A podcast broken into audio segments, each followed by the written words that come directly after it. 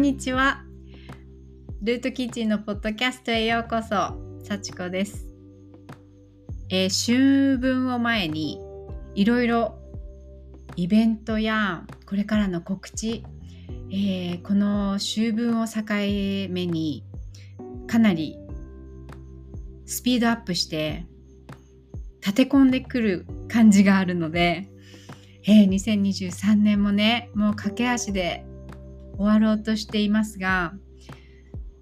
やりたいことがぎゅぎゅっと濃縮されてきているこの年末になってきているのでちょっと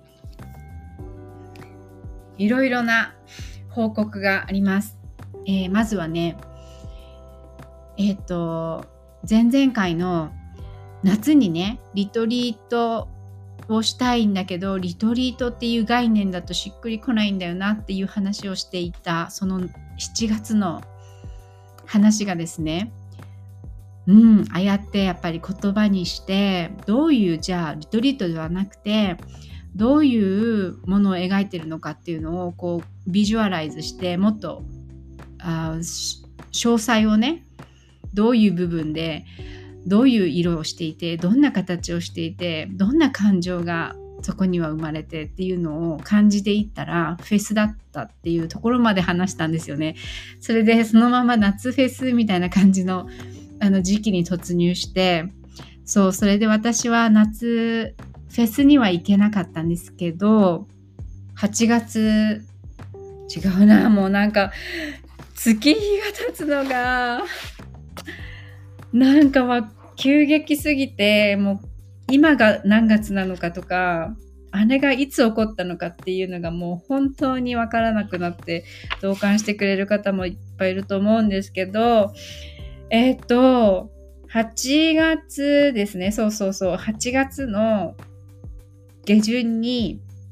そうだそうだ。急遽あの長野のね100歳のおばあちゃんのお葬式のために日本に帰りましたっていうのがこの間お話ししてそうそれでそれがもう本当にいい時間でえっと、その時にですね、まあ、フェスには行けなかったんだけど、すごい古い古い、あの、友の、えっと、ライブに、えー、行くことができて、その時にやっぱり音楽いいなってドラムベースが本当に好きだなっていうのを感じてたんですよね。でそこからそうなんですえっとねフェスっていうのをとりあえず日にちだけは決めて11月11日に設定しようっていうふうにあの日にちを決めたんですね。うん、そしたらそこからうん2人でねリトリートしたいねって言い始めたのが去年今年の初め1月で。でリトリートっていうのがちょっと変な感じだよねって思ったのが夏で。そうでフェスっていうのをやりたいって言って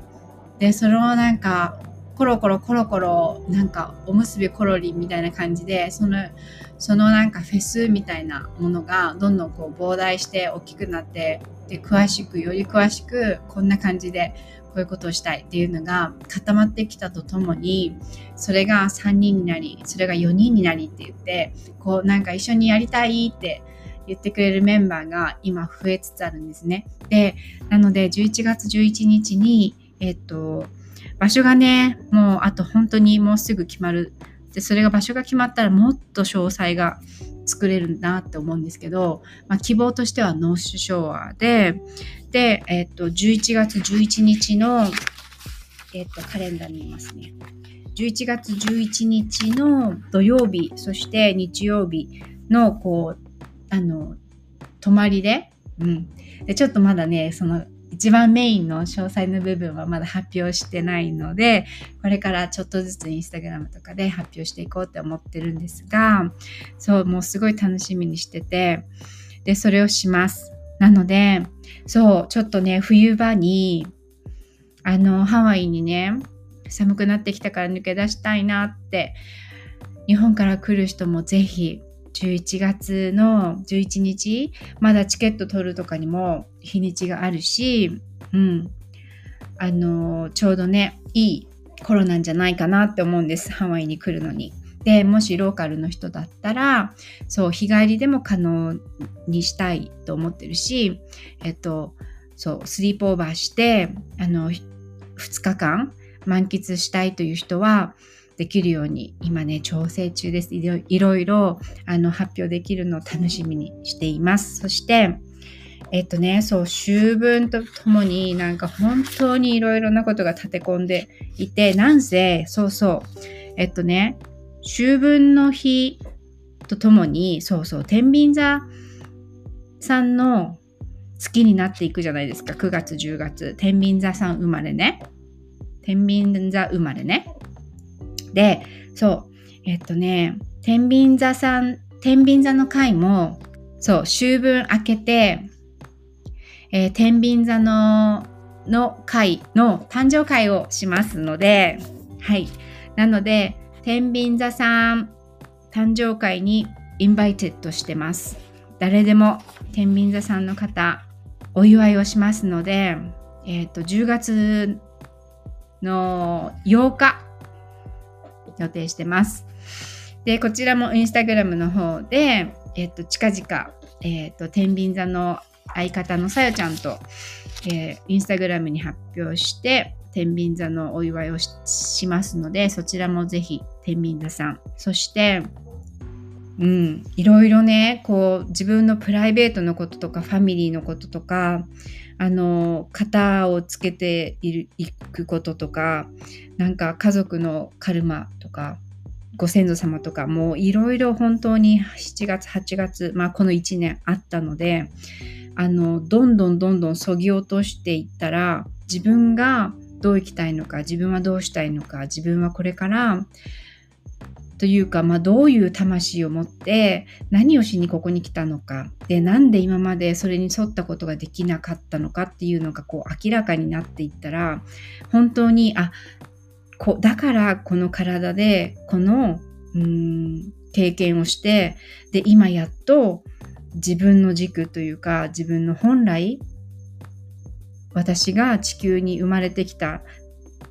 でこの時期を選んで1977年生まれであの全てを見たかったしそうこれを感じたかった。でそれで今ここに立っているっていうのがすごく意味があってそれでまあ天秤座の